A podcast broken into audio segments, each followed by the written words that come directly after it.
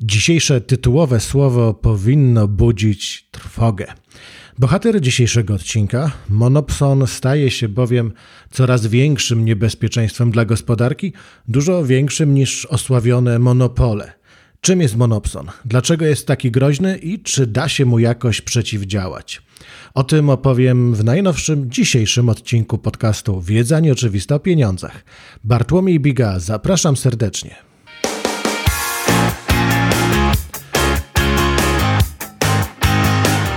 Bo czym jest monopol, to w zasadzie każdy wie. To jest taka sytuacja, kiedy jest tylko jeden wytwórca jakiegoś dobra. Ale monopson to już trochę bardziej zapomniane w ekonomii hasło, nawet na uniwersytetach, nawet na kierunkach ekonomicznych.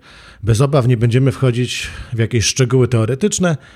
Monopson to po prostu taka sytuacja, w której jest jeden odbiorca. A w przypadku nowoczesnej gospodarki powiedziałbym raczej pośrednik, sprzedawca, tylko jeden. I mamy taką wtedy sytuację, kiedy jest wielu producentów, ale miejsce, w którym da się kupić to, co zostało wytworzone, jest w zasadzie jedno. I jeśli w tym miejscu przyszły Wam do głowy takie firmy jak Allegro czy Amazon, to gratuluję serdecznie, dokładnie o taką działalność chodzi. Trudno sobie oczywiście wyobrazić pełen monopson. Ja tych firm absolutnie nie uważam za monopsonistów. Co więcej, chcę wyraźnie powiedzieć, że nie mam nic przeciw, w ogóle nie mam nic do zarzucenia Allegro czy Amazonowi. Tutaj to jest wyraźnie, wyraźnie do zaznaczenia, choćby po to, żeby prawnicy tamtych firm nie zgłaszali się do mnie. Absolutnie nie jestem wrogiem tych firm. Chcę opisać pewną sytuację, pewne mechanizmy, które te firmy bardzo sprytnie wykorzystują. Bo oczywiście monopson to nie jest coś nowego, natomiast dzięki temu, że mamy gospodarkę cyfrową, to skala i szybkość narastania tego zjawiska są nieporównywalne z czymkolwiek, co znaliśmy już wcześniej w historii. Więc wcześniej były rzeczywiście już e, takie zjawiska, które nazwałbym monopsonem, czyli kiedy mamy wielu producentów, ale jeden kupujący, jeden pośrednik. I w Polsce często w tych kategoriach mówiło się o dyskontach, e, tych naszych dwóch największych, o Lidlu i o Biedronce, że wielu producentów marzyło o tym, żeby stać się dostawcami, no bo to ogromna sprzedaż przecież. Tyle sklepów, tam rzeczywiście już wtedy nie trzeba się martwić o nic. Problem był taki, że te firmy, że te sklepy, te dyskonty miały na tyle silną pozycję na rynku, że ich negocjacje z dostawcami, no można powiedzieć, że były dość jednostronne. To znaczy te firmy jednostronnie dyktowały warunki i albo się zgadzasz, albo nie. Ale to też była niemała skala, natomiast w porównaniu z tym, co mamy w internecie, no to można powiedzieć, że to zupełnie niewielkie, pomijalne. Tym bardziej wcześniej, no bo klasycznie o monopsonie mówi się wtedy, kiedy jest jakieś takie bardzo specyficzne dobro, które może kupić na przykład tylko państwo. Nie wiem, ropa naftowa, gaz ziemny. A tutaj nagle ja mówię, że monopsony są wielkim zagrożeniem dla nowoczesnej gospodarki. Jak to wygląda w tej rzeczywistości internetowej? Jak to narasta? Dlaczego dajemy się na to nabrać? O tym w dalszej części tego odcinka.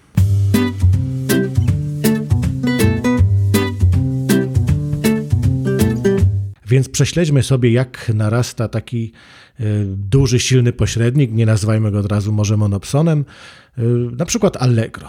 Kiedy rozwija się handel internetowy i jeszcze nie ma jednego silnego podmiotu, no to kupujemy bezpośrednio od sprzedawców albo jakichś mniejszych pośredników.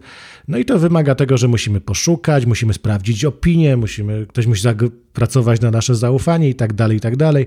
Wszędzie musimy sobie te konta pozakładać i tak wygląda ten handel. I tutaj cały na biało wjeżdża serwis typu Allegro, który mówi tak, my to wszystko ułatwimy i to obu stronom. To znaczy są mali przedsiębiorcy, którzy nie mają ani środków, ani w ogóle żadnych zasobów na to, żeby sobie stworzyć własną platformę sprzedażową, cały system płatności, zdobywania klientów, o tych wszystkich regulaminów i tak dalej, więc oni mogą dostać od takiej platformy jak Allegro gotowe rozwiązania, gotowe szablony, w które tylko wlewają swoją treść, od razu mają obsługę właśnie płatności, sprzedaży ratalnej, wszystkiego, co dla małego przedsiębiorcy byłoby dużym problemem. I na początku z radością tacy przedsiębiorcy się pojawiają, prowizje nie są, wyszuk- nie są zbyt duże, zaczyna być coraz więcej kupujących, no bo to także po naszej stronie zaczyna być bardzo przyjemne, no bo już nie muszę szukać w wielu miejscach, mam porównanie ofert, jak już raz założyłem konto, to już nie muszę po raz kolejny wklepywać tych danych, mam e, jakiś program ochrony kupujących, wszystko to się zaczyna mm, na początku jawić w takich bardzo jasnych barwach. Sprzedający zyskują, bo mają wygodnie, kupujący jest y, bardzo piękny mechanizm konkurencji. Mamy niskie ceny, no bo jest wielu sprzedających i oni będą walczyli o to, żebyśmy kupili u nich. Sytuacja wspaniała, że sprzedaży jest dużo, to nawet na niewielkich prowizjach Allegro zarabia ogromne pieniądze.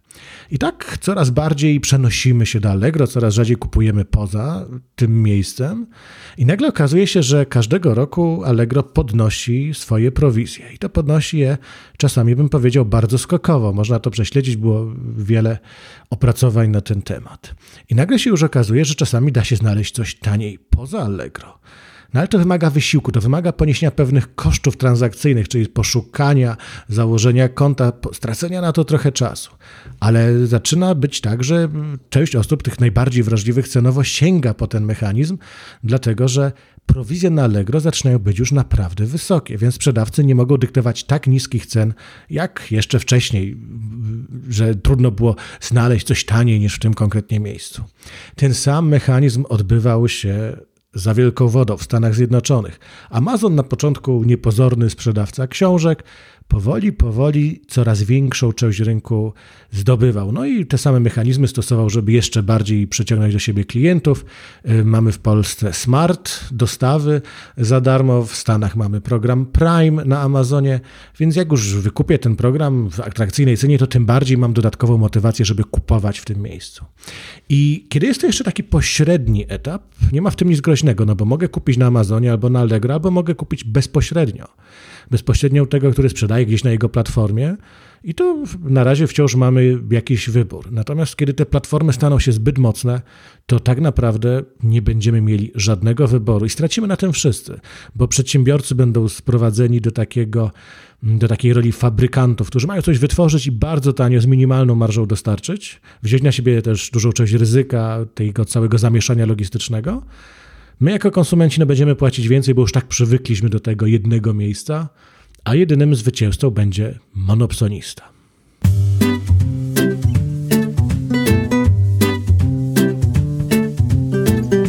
I to nie jest tak, że ja się czepiam Allegro czy Amazona. Jeszcze raz mówię, to są znakomite firmy, którym absolutnie nic nie zarzucam ale jest przecież wiele innych działalności, gdzie też już jest jedno miejsce, gdzie szukamy jakiejś usługi. Myślę tutaj chociażby o portalu Booking.com.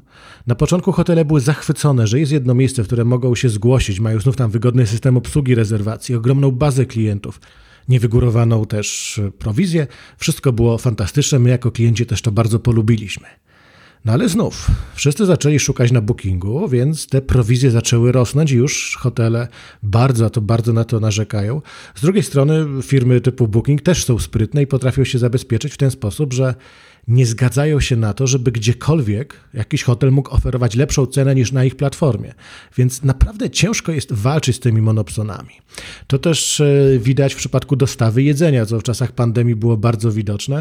E, restauratorzy narzekają, że tą prowizję, jaką muszą zostawić u Uber Eats i podobnych, no to to jest naprawdę poważna kwota. I czy jest jakieś wyjście? Czy można coś z tym zrobić?